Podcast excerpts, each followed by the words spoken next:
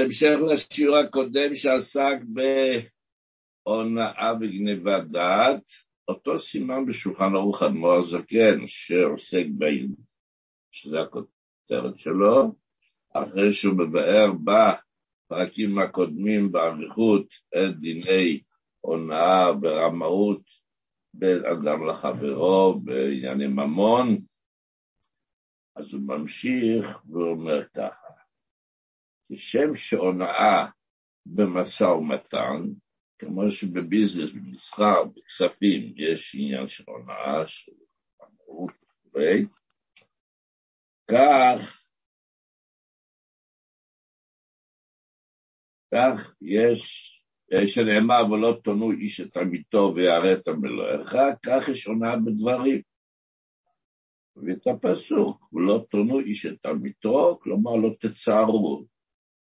תונו, הונאה זה גם כן לצער, לא לצער איש את חברו ויראת מאלוקיך. זו הונאת דברים, הפסוק הזה מוסב על הונאת דברים לך, שאדם מצער את חברו במילים, בדיבורים, כן? וגדולה הונאת דברים מהונאת ממון. כלומר, יותר חמור, יותר קשה העניין של הונאת דברים מאשר הונאת ממון. לכאורה, מה זה ממון? אני לקחתי ממנו כסף בדברים, אז אמרתי מילה. אבל זה לא ככה. שזו ניתנה להישבון וזו לא ניתנה להישבון. כלומר, ממון יכול להחזיר, סליחה, לקחתי ממך כך וכך, מכרתי לך ביותר ביוקר, קניתי לך ביותר בזול, כמי שמסלוחים את השיעור הקודם, או שהקשיבו לו, אז אני מחזיר לו את הכסף, סליחה. אבל זו לא ניתנה להישבון. זה שאתה פוגע בבן אדם, אי אפשר להחזיר, אפשר לבקש סליחה, אבל הכאב הוא כאב. דבר נוסף בשבו הונאת דברים חמורה יותר מהונאת ממון, זו בממונו וזו בגופו. פוגע בכסף זה דבר חיצוני שמחוץ לבן אדם, כן, נכון, זה כסף שלו, אבל זה לא האדם עצמו. כשאתה פוגע בבן אדם, אתה פוגע בבן אדם עצמו.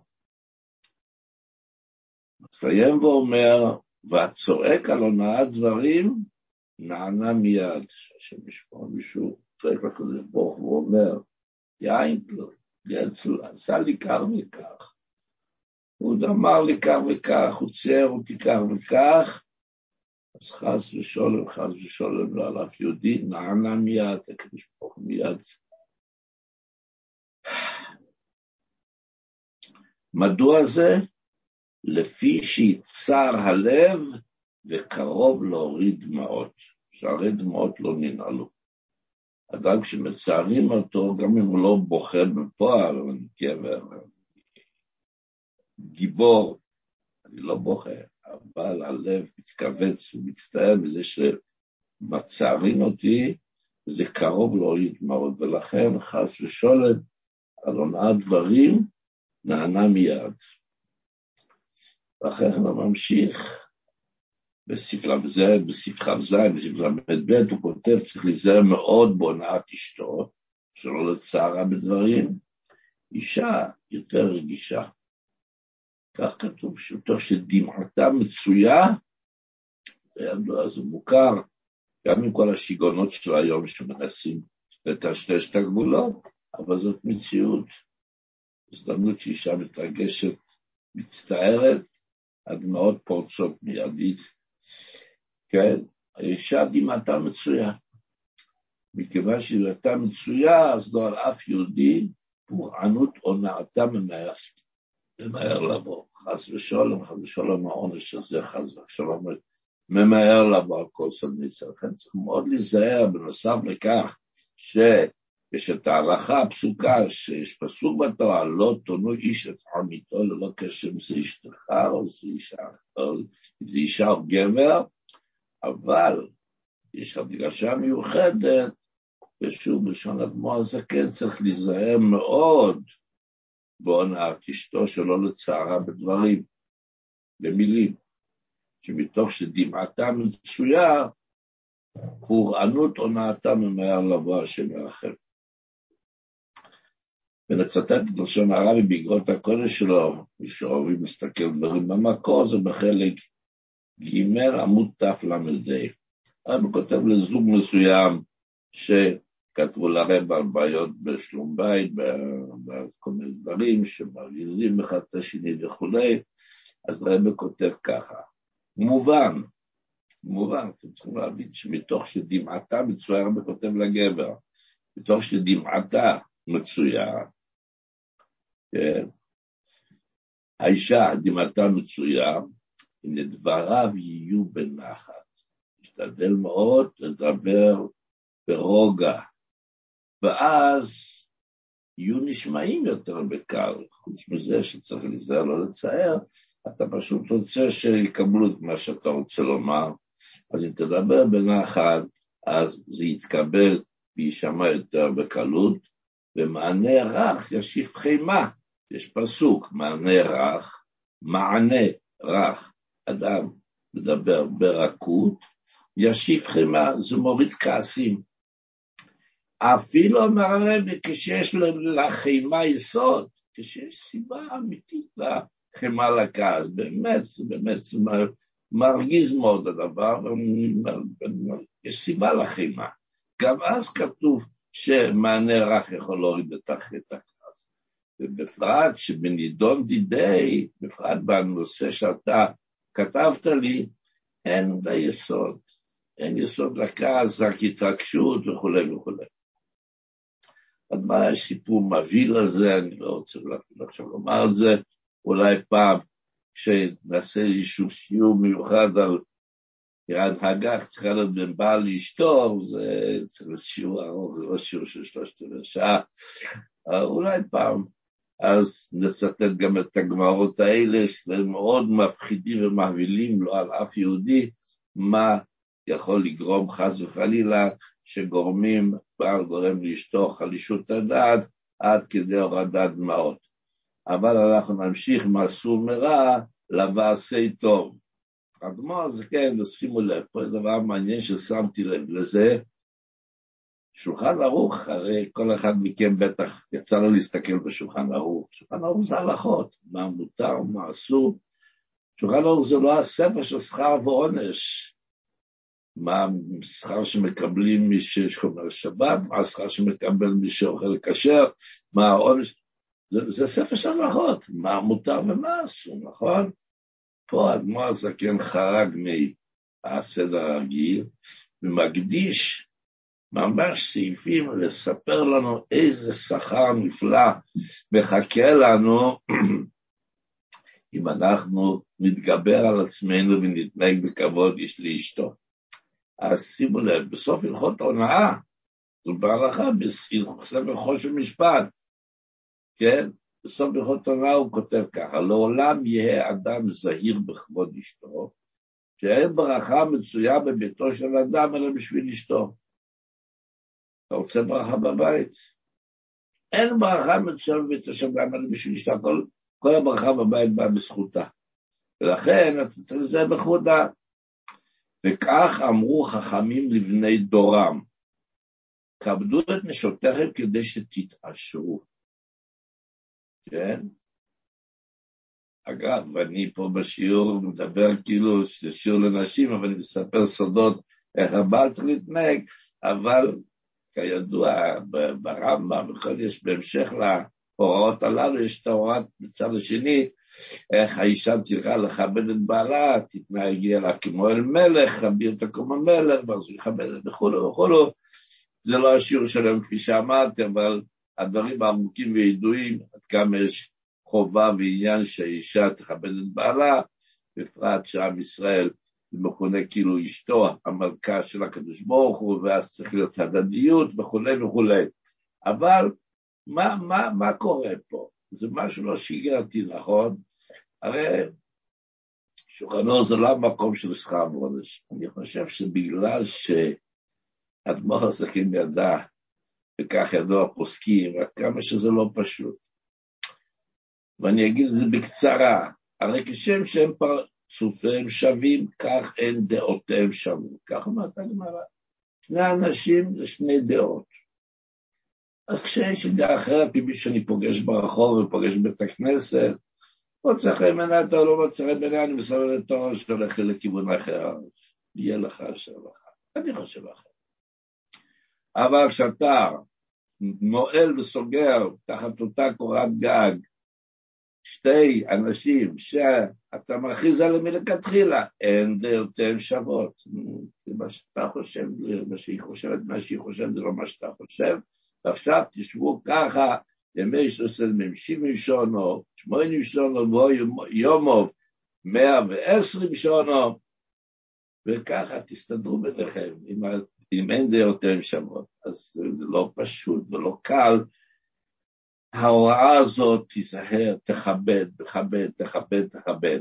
אז לכן, כדי לתת חשק לעבודה הזאת, אז אומרים לך, תשמע, אתה רוצה להתעשר, נכון? מי לא רוצה להתעשיר? אתה אומר על עשירות בריאה, לא עשירות שמשגעת את הבני אדם. כולם רוצים להיות עשיר. אין עשיר אלא בדעת, טוב להיות עשיר.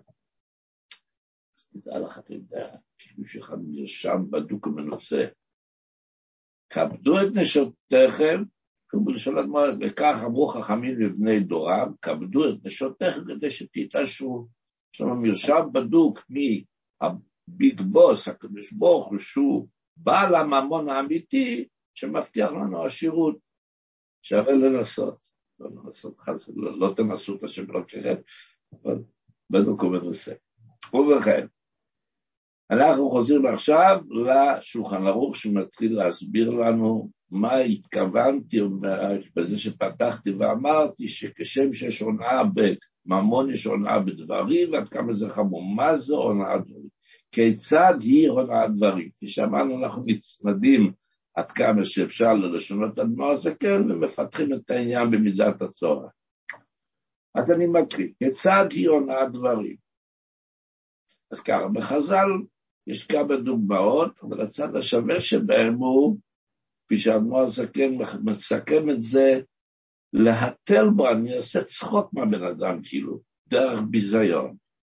ואף על פי שיכול לומר, סבור הייתי, שלוש נקודות. לא, לא התכוונתי להרגיז אותך ולבייש אותך, או למה. חשבתי שאין כל מיני התנצלויות. אתה יכול לומר, נכון? אבל הוא ממשיך ואומר, אדמו"ר כן, אתה יכול לומר שסבור הייתי, אבל זה דבר מסור ללב, וזה נאמר ויראת מאלוקיך אני אשם. כן, רש"י בחומש אומר שמצוות שנאמר בהם, התוספת, תעשה כך וכך או אל תעשה כך וכך ויראת מאלוקיך, זה דברים שמסורים ללב ובחיצוניות אי אפשר לדעת מה באמת היה פה. אז לכן הוא אומר שזה שכתוב בפסוק, לא תונו איש את עמיתו ויראת מאלוקיך, שכתוב שזה מדובר על עונה דברים, מכיוון שזה דברים שהם מסורים ללב, כן התכוונת, לא התכוונת, יצא לך בלי כוונה, זה נאמר ויראת מאלוקיך, יש יודע מחשבות, יודע בדיוק מה אתה רוצה למה אתה לא. אוקיי, אז ככה. וכן לא יאמר תשמעו, הלכה מעניינת, היכן הדברים אמורים, מה זה עונה הדברים, עד כמה, מה אני כאילו מצייר מישהו בדיבורים. לא יאמר אדם לחברו, בכמה תמכור חפץ זה? כמה, כמה, כמה. והוא אינו חפץ לקנותו, בכלל לא חושב לקנות, או שאין לו דמים, הייתי רוצה לקנות, אבל אין לי כסף.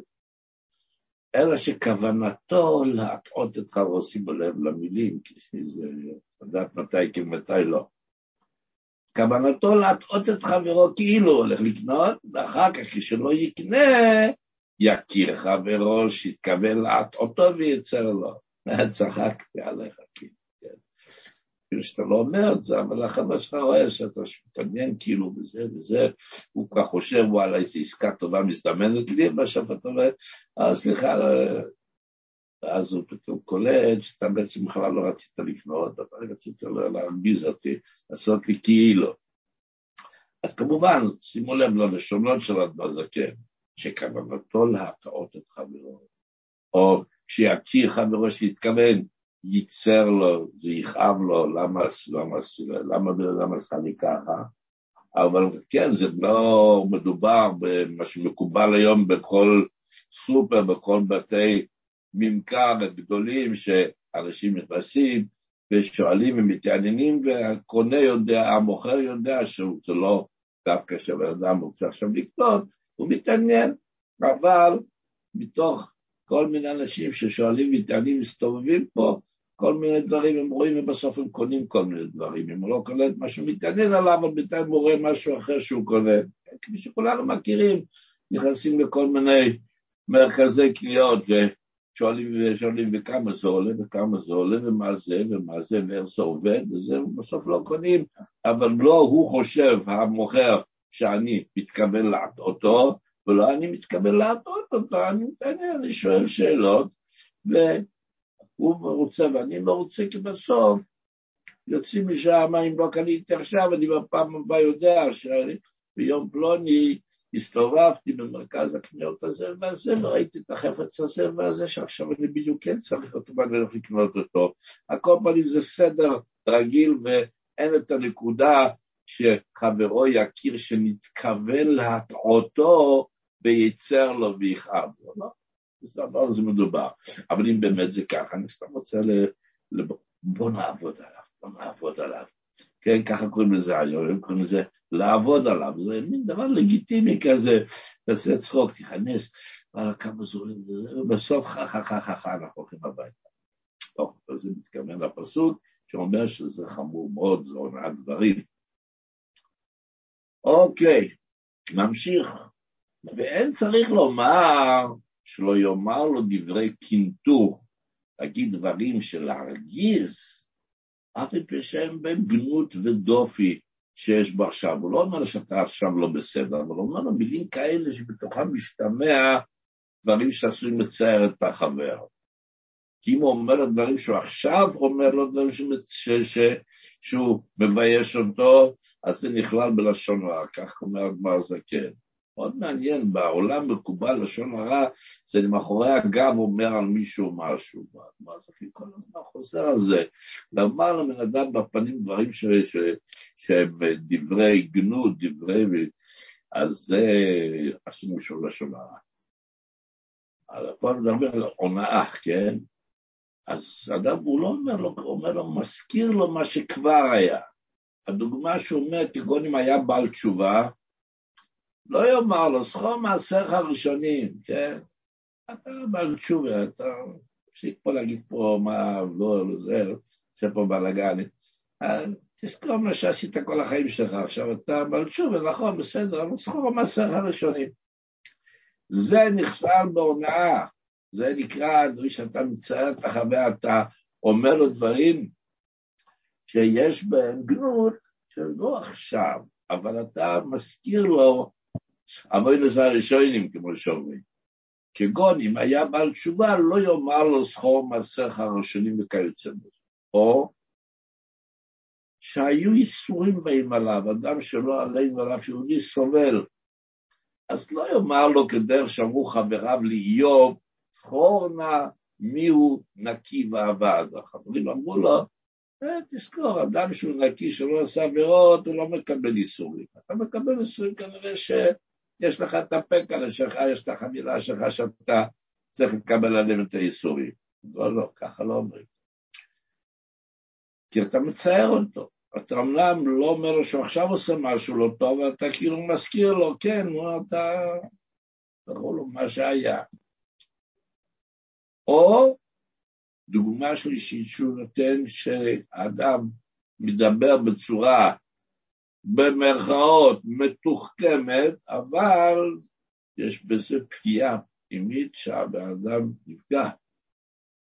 אז תשמעו את לשון אדמות, כן. או שאומר דבר אחר, כלומר לא פגיעה באופן ישיר, אומר דבר אחר, שעל ידי זה ניכר גנותו של חברו. דוגמה, מאוד מעניין. כגון אם נשאלה שאלה בדבר חוכמה, בוא נדבר בתורה. שאלה שאלה הלכתית. אנחנו יודעים שההוא, מסכן, אדם לא זכה ללמוד, הוא לא יודע מה, מה שקוראים במערב בשפה של היום. מה דעתך, מה אתה חושב? זה מותר, אסור. אם היא שאלה שאלה בדבר חוכמה, לא יאמר למי שאינו יודע באותה חוכמה, מה תשיב בדבר הזה, מה דעתך, מה אתה אומר, או מה דעתך בדבר הזה. כי בזה אתה מבייש אותו. אתה כאילו לא אומר לו, אתה הרי לא יודע שום דבר בחוכמה הזאת. לא, אתה לא אומר. מה דעתך? זה לא דווקא בתורה, זה גם שאלה במתמטיקה או שאלה במוסיקה. האם צריך לעשות פה ככה או ככה, כל שאלות שפת, לא משנה. דבר חוכמה, זה לא מדבר דבר. אתה מדבר על מישהו שלא מתמצא, אתה יודע שהוא לא מתמצא בחוכמה הזאת, אם אתה לא יודע, אתה חשבת באמת שהוא מבין איזה משהו אחר, לא מדבר בזה. שוב, הלשון, כגון אם שאלה שאלה בדבר החוכמה, לא יאמר למי שאינו יודע באותה חוכמה, מה תשיב בדבר הזה, או מה דעתך בדבר הזה, כל כיוצא זה דברים שיש בהם צער הלב. הוא מצטער, וכולם רואים ושומעים שאני לא מבין את זה. אף על פי שאינו מחרפו בגנאי ודופי שיש בו עכשיו. ואינו מכנהו בשם רע, ולא מביישו ברבים. יושב אחד מול אחד, אין פה אף אחד בחדר, רק אני והוא. ואני שואל אותו, נו, מה דעתך על העניין הזה? הוא מסתכל, מה אני יודע, לא זכיתי, מה אני אעשה? אתה מצער אותו, צער הלב. זה עונה, עונה דברים, זה דיבורים שמצערים את הזולת. ואין צריך לומר ממשיך המחר, פה בדברי גנאי ודופי, אפילו ברמז, ואפילו אמת. יש בזה איסור הונאת דברים, מלבד מאיסור לשון הרע, שזה אפילו כשאומר כשלא בפניו. עכשיו דבר בשביל מקלל, בדרך כלל כן, אנשים שמתרכזים ומבטאים בפה קללות, מאכלים למישהו דברים לא טובים לא עלינו. יש בו משום הונאת דברים, לבד מאיסור קללה לשום אדם בישראל, שזה אפילו שלא בפניו, כתוב לא תקלל חירש, מפרשים שהכוונה מה זה חירש, לא מדבר מי שחירש, אדם שהוא כרגע לא שומע, הוא לא נמצא פה, לא אומר, ואני מוותר על מישהו מילת קללה, מילה לא יפה. וכן המכנה שם רע לחברו. שם רע. שימו לב, אני, אני שמתי לב לדגישים בדברי האדמו"ר הזקן, ושוב שעבר נגענו כבר בזה, אבל זה פה המקום והזמן, ופה זה נמצא הלכה. מכנה שם רע לחברו. מילה לא, לא אומר, אומר לו, יש לו כל אדם שהוא, כולם קוראים לו ג'ינג'י, כן? זה לא שם רע, אבל זה, זה מציאות, ולא הוא מתבייש בזה, ולא אני מבייש אותו, וככה בחברה קוראים לו. המכנה שם רע לחבר. ואפילו רגיל באותו כינוי, הוא כבר התרגל שככה קוראים לו השלמזל, השלמזל של, של החבורה. ואינו מתבייש פה, הוא כבר לא מתבייש בזה. אבל אני מתכוון לביישו, שימו לב שוב להדגשה בלשון המזל, כן? אם כוונתו לביישו, אני מכנה אותו בכינוי הזה כדי לבייש אותו, אסור בשום הונאת דברים. זה אסור. זה שאול לא מתבייש, מה, מה, הוא כבר רגיל שאומרים לו ככה, לא קורה כלום, אני יכול להגיד לו כבר, אתה עם האורץ, נו. הוא התרגל לזה, כל שכולם קוראים לו ככה. והוא כבר לא מתבייש בזה, אבל אתה מתכוון לבייש אותו, אז אין לו חלק לעולם הבא. אם מבייש אותו ברבים, כן? אין לו חלק לעולם הבא. ביחידות הוא עובר על איסור הנאה. ברבים, ועוד מרוויח, רחמנא ליצלן, על שונאי ישראל, את הבונוס האיום והנורא הזה שאין לו חלק לעולם הבא. אתם זוכרים, דיברנו על זה, שהרמב"ם אומר שזה העונש החמור ביותר שאפשר לתת, להגיד לבן אדם חלק לעולם הבא. כל החיים הוא עובד קשה, על מצוות, על הימנעות מעבירות, פה הוא לא יכול לאכול, פה לא יכול לשתות, פה לא יכול לעשות. כן, זה החיים של יהודי, איך שהגמרא אומרת, שם דדייגי במצווס, חביל גופיו, הגוף של יהודי חבול מרוב שהוא, יש לו דאגה מה מותר ומה אסור ואיך וכן ולמה וכמה. ואחרי כל זה מגיע לעולם הבא, אומרים לו, אין כניסה אדוני, תסתובב בחוץ. אה, לא מדובר פה על איזה עונש של שעה, שעתיים, שלוש. אין לו חלק לעולם הבא. אני לא יודע מה עושים האנשים של החברה הבאה, מה הם יעשו לעתיד לבוא, שזה לא משהו שמוגבל בזמן, זה לא עונש של מאסר של שנה, שנתיים, עשר שנים, חמישים שנה, זה משהו נצחי, שלא נדע, אני פשוט מחדד את זה, לדעת עד היכן דברים מגיעים. לפעמים מאבדים את הצפון, כמו שקוראים לזה, מאבדים את הסבלנות ומתפשטים ויורדים על מישהו ברבים, כיוון שכבר נמאס לי, וכולו, כל מיני צידוקים, אבל זה מאוד מאוד חמור. ואפילו שלא בפניו זה אסור, כפי שאמרנו, אם הוא מבייש אותו ברבים, אפילו שלא בפניו, הוא לא נמצא פה. אבל עכשיו ברבים אומר דברים שמביישים את אותו בן אדם, כן? אז זה אסור, אבל אם מישהו ברבים אין לו חלק לעולם הבא, אפילו שלא בפניו אסור, אם מתכוון לגנותו ולבזותו. זה לא הכוונה, אני מספר משהו שנוגע לדעת וכולי, אז זה משהו אחר. ובכן, כשנגענו בעניין של לבייש, אז ממשיך שם בהלכות עונה וגנבת הדעת, ממשיך ואומר ככה, מאוד מאוד צריך להיזהר שלא לבייש שום אדם בישראל. שום אדם, שום אדם בישראל. הוא יהודי? הוא יהודי. זה שהוא נראה ככה, הוא נראה ככה, מתנהג ככה, לא מתנהג ככה. ברגע שהוא אדם מישראל צריך מאוד מאוד, שימו לב, ההכפלה של המילה מאוד, זה לא אה, משחק מילים, זה בא לבטא בכלל כמה חמור הדבר. שלא לבשו אדם ישראל בין בדיבור בין במעשה. מה זה במעשה? הוא אומר, אפילו עושה מעשה טוב, ועל ידי זה בא הבושת לבן אדם. אני עושה מעשה טוב, אפילו מצווה, אבל אני עושה את זה באופן שמבייש את הבן אדם. כן? שכולם רואים פתאום שהוא צריך, שימו לב את הדוגמה שהוא אומר. כמו שמצינו באחד החכמים שהרגיל להשליך מעות לעני בן טובים בכל יום בבוקר השכם בסתר אחורי הדלת, שכשיפתח הדלת ימצאם נתן בסתר, כדי שהוא לא יתבייש, ויענו יגבו בבוקר השכם, כשכולם ישנים, שמנו אחרי הדלת מעטפה עם כמה דולרים, עם כמה שקלים, שיהיה לו מה לאכול, מה לקנות. ואני זר, שהוא לא ידע ולא יראה, כן? השכם בסתר, אחורי הדלת, שכשיפתח הדלת נמצאים. פעם אחת ביקש העני לידע מי הנותנם שם.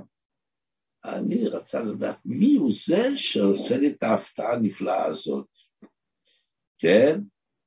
והוא הלך לראות, וכשהוא בא עם המעטפה, הוא שמע מבפנים את הרשרושים, פתח את הדלת לראות מי זה. ברח החכם מפניו עד תוך כבשן האש.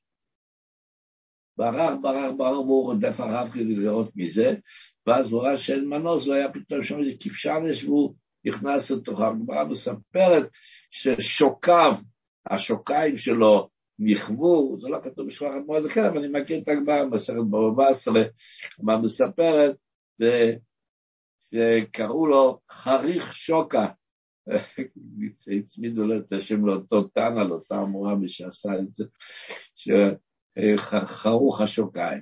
מה, למה הוא עשה את זה? למה הוא היה צריך עד כדי כך להיכנס לתוך כבשן האש? כדי שלא יתבייש העני, שנוח לו לאדם להפיל את עצמו לכבשן האש, ואל ילבין פני חברו ברבים.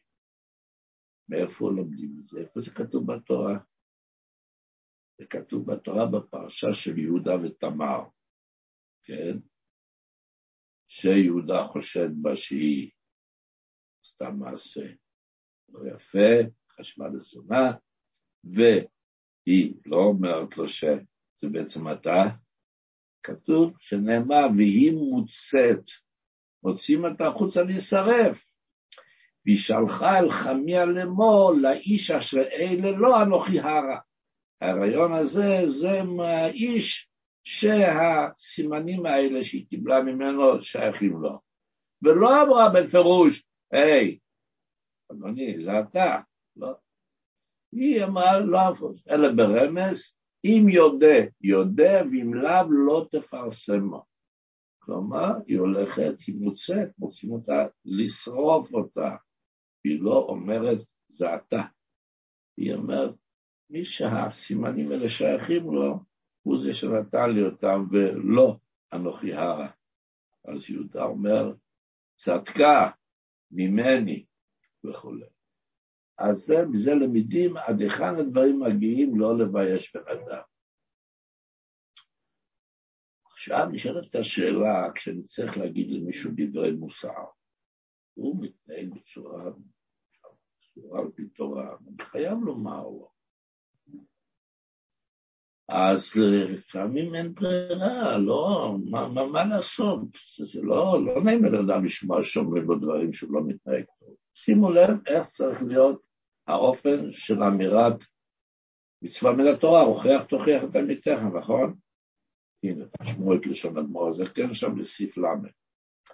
ואפילו מוכיח את החוטא, צריך להוכיחו בינו לבין עצמו ולא ברבים, שלא יתבייש.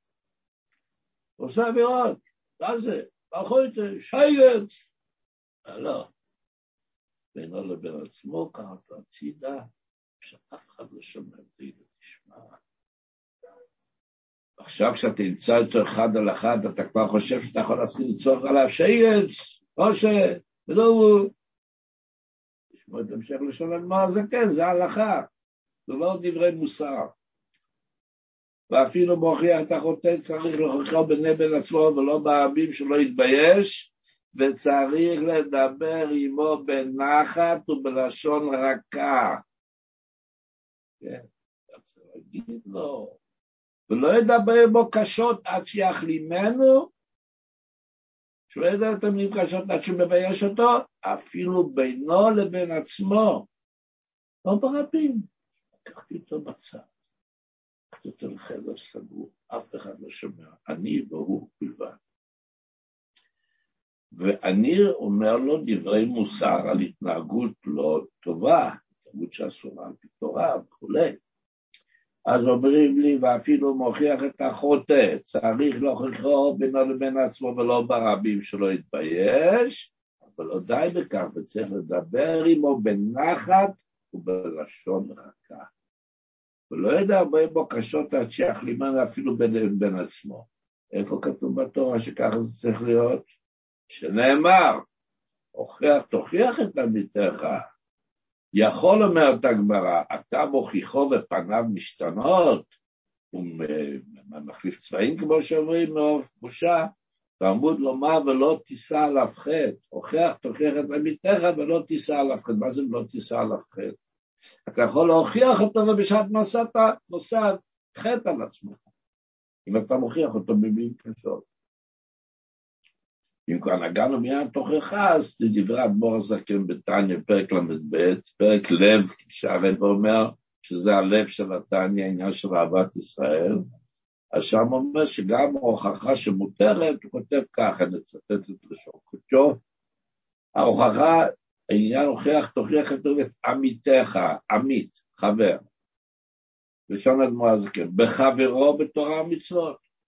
וכבר קיים בו מצווה תוכיח תוכיח את עמיתך, אם שאיתך בתורה ומצוות, ואף על פי כן לא שם מחטאו וכו'. אבל מי שאינו חברו ואינו מקורב אצלו, אם אתה יכול ליצור את הקרבה, אתה יכול להפוך לחבר שלו תוך דקה. לקח את הצידה ולדבר אותו יפה ואומר, תשמע, יענקל, אך, אתה כזה בחור נחמד, אתה כזה, אני רואה אותך כל יום מתפלל כך יפה, ממש להסתכל וזה. אתה תהיה חבר שלו, ותוך כדי אתה אומר לו, אבל תשים לב, שים לב שבחזור סש"ס, כשמדברים אז כתוב כך וכך, אתה אומר לו את זה באופן שזוכר, צריך את עמיתך. אבל מי שאינו חבר ואינו מקורב אצלו, סתם תופס בן אדם ומתחיל להגיד לו מה כן ומה לא. פה צריך להיזהר, לא להוכיח, אתה יכול להגיד לו שכתוב בשולחן ערוך כך וכך, אבל להוכיח אותו, להגיד לו דברי תוכחה, מה קורה, אתה יודע מה מילים קשות, אז זה אמר הלל הזקן, אבי מתלמידיו של אהרון, אוהב שלום וכולו, אוהב את הבריות ומקרבם לתורה. לומר מה הכוונה במילים הללו, מצטט, שאף הרחוקים מתורת השם בעבודתו, ולכן נקראים בשם בריות, אוהב את הבריות. מה זה בריות? זה אדם שאין לו שום מעלה, חוץ מזה שום בריאה, שהוא הקדוש ברוך הוא ברא אותו. כן? ממש, עד כדי כך. אוהב את הבריות, כלומר שאף הרחוקים מתורת השם ועבודתו, ולכן נקראים בשם בריות בעלמא. צריך למושכם בחבלי אבותות אהבה. אהוב את הבריות, את אותם הבריות, אלה שאין להם שום בעלי חויטש קוצים כאלה, אבל הם בריות, הקדוש ברוך ברא אותם, אתה צריך לקרן אותם, ואת המידות של אהרון הכהן אוהב שלום, צריך למושכם בחבלי אבותות אהבה. עכשיו, וגם המקורבים אליו, שעל זה נאמר שיש מצווה להוכיח אותם, והוא הוכיחם ולא שמו בעוונותיהם.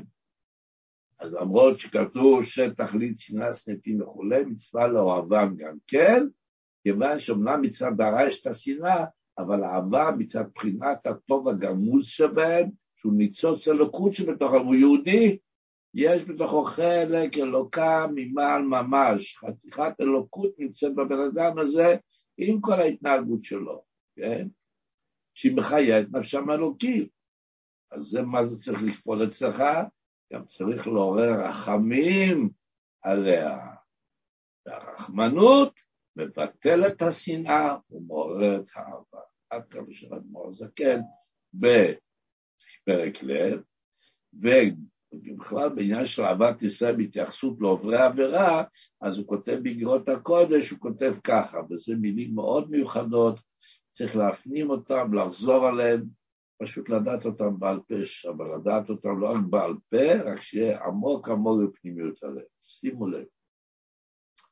אהוביי ידידיי. איזה יופי, הגמר זה כן מכנה אותנו, אהוביי ידידיי. נע ונע, אני מאוד מאוד מבקש, נע ונע. לטרוח בכל לב ונפש, תעבדו על זה, תטריחו את עצמכם בכל לב ונפש, לתקוע אהבת רעהו בלבבו. כמו שכתוב, ואיש את רעת רעהו אל תחשבו בלבבכם. ולא תעלב לעולם, שלא יעלה על לבכם לעולם רעת רעהו. מה לא בסדר עם הזולת? ואם תעלה, בסך הכל אדם עולה בראש פתאום שיינקל מתנהג לא יפה, או שיהודית מתלבשת לא, לא כמו שצריך, נכון? אבל אתה יכול לחשוב על הדבר ולחשוב איך אני אתקן, איך אני אדבר איתו וכולי, אבל לחשוב שהוא לא בסדר, רעת רעהו, אל תחשבו בלבבכם, ולא תעלב לעולם, ואם תעלה. בכל זאת תעלה למחשבות. יעטפנו מליבו כהנדוף עשן. שימו לב איזה מילים, וכמו מחשבת עבודה זרה ממש. בוא נתן לעצמך חס ושלום, עולה אדם מחשבה, ללכת להתנצר, אני יודע, לא עלינו. מחשבת עבודה זרה. מה אתה מייצג שעולה מחשבה כזאת? אם הולך במחשבה הזאת, יעשה כל מה שאתה תלוי בו. השתגעתי שזה מחשבות עולות לי לראש. אז צריך מהזקן, כשעולה לך מחשבה של רעת רעהו, תעטפנה כנדוף השם כמו מחשבת עבודה זרה ממש. איפה אתה לוקח את זה, אדמו"ר הזקן? זה לא אומר. גדולה לשון הרע כנגד עבודה זרה, גילו הרי בשפיכות דמים. ואם בדיבור ככה של לשון הרע, אז במחשבה על אחת כמה וכמה. יש נפלא וככה אומר אדמו"ר הזקן. וכבר נודע לכל חכם לב יתרון הכשר המחשבה לדיבור, הן לטוב והן למוטב. המחשבה היא הרבה יותר חמורה ויותר גבוהה ויותר אה, רצינית מאשר הדיבור, כל אחד יודע את זה, כל חכם לב יודע, וזה גם בטוב וגם חס וחלילה בהפך.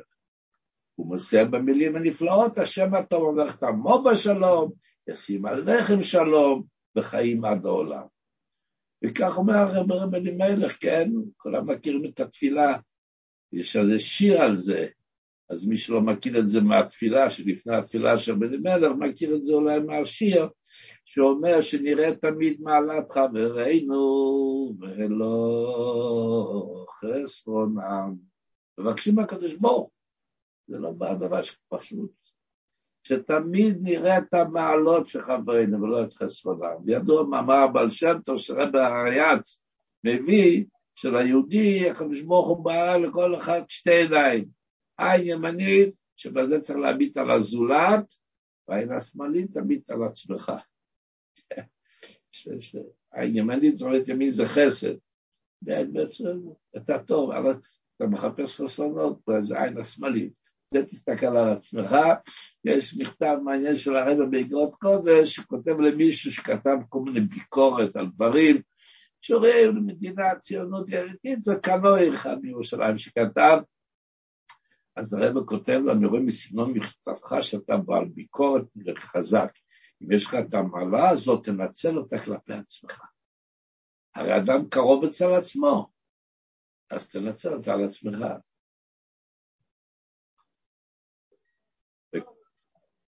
וכך כותב הצמח צדק בדרך מצוותיך. אנחנו קצת חורגים מהזמן, אבל אנחנו עוד מעט מסיימים.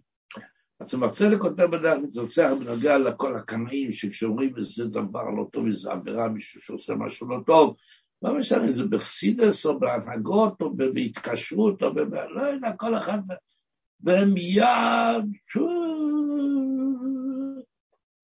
אומרת, מילים מאוד מאוד מיוחדות, זה הצמח צדק, וזה בספר המצוות שלו, זה מצוותך. מצוות לא טובה ראו אש, כדאי לראות את הדברים במקור. אני אצטט את זה במהירות. יש בני אדם שעיקר חיותם שפועלים דין בבני אדם. כנראה בחוש שכאשר ייקרא לבני אדם הללו אנשים עוברים עבירה, שמצליחים לראות מישהו שעובר עבירה, תכף מתחמם לבבם והתמלאו חימה וכעס להענישם ולהכותם אפילו. ולא ינוחו ולא ישקטו עד אשר עשו פעולה רעה, מצד שטבעם רע בעצם.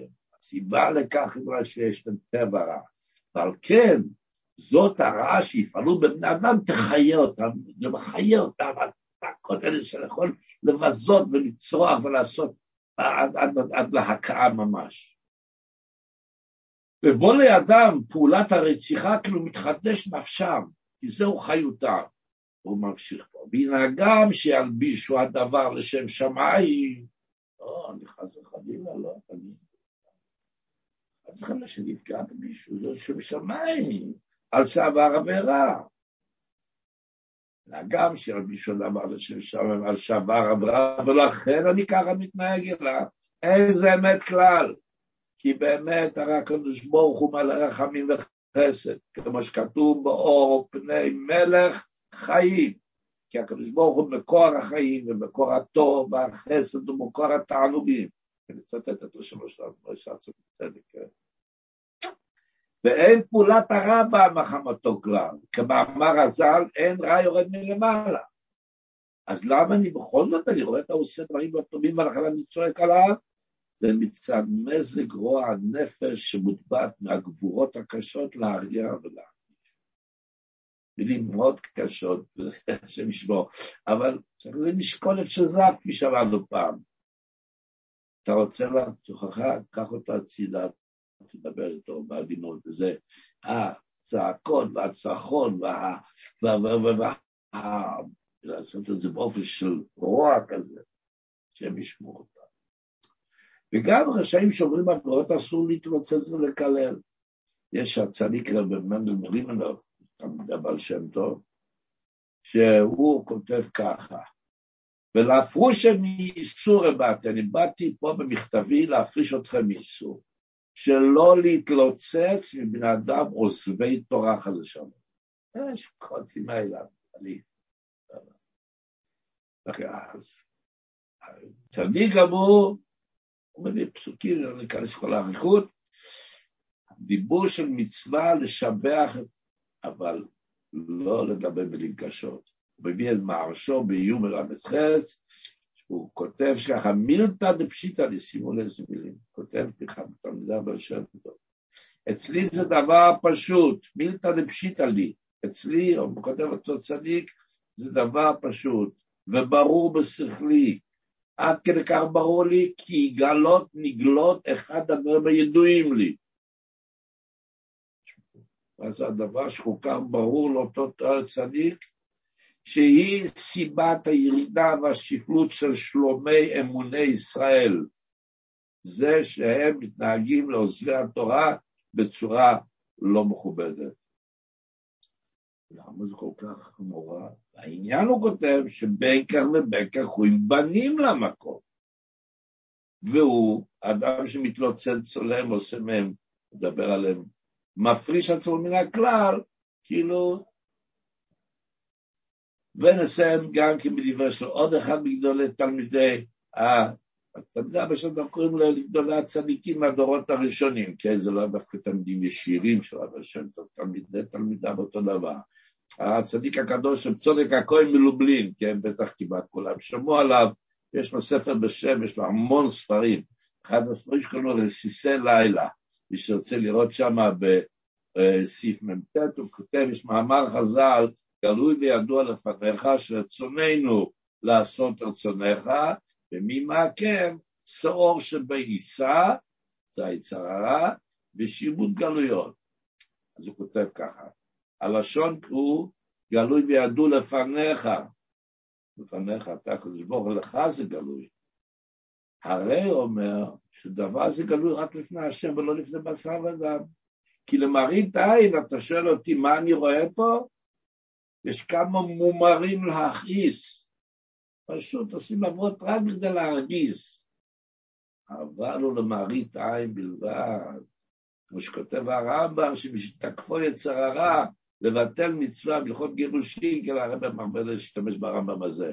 או לעשות עברה, הוא רוצה להיות בישראל, ורוצה לעשות את כל המצוות להתרחק מהמאוד. יצרו הוא שתקפו, זה לא הוא, זה היצרה שלו.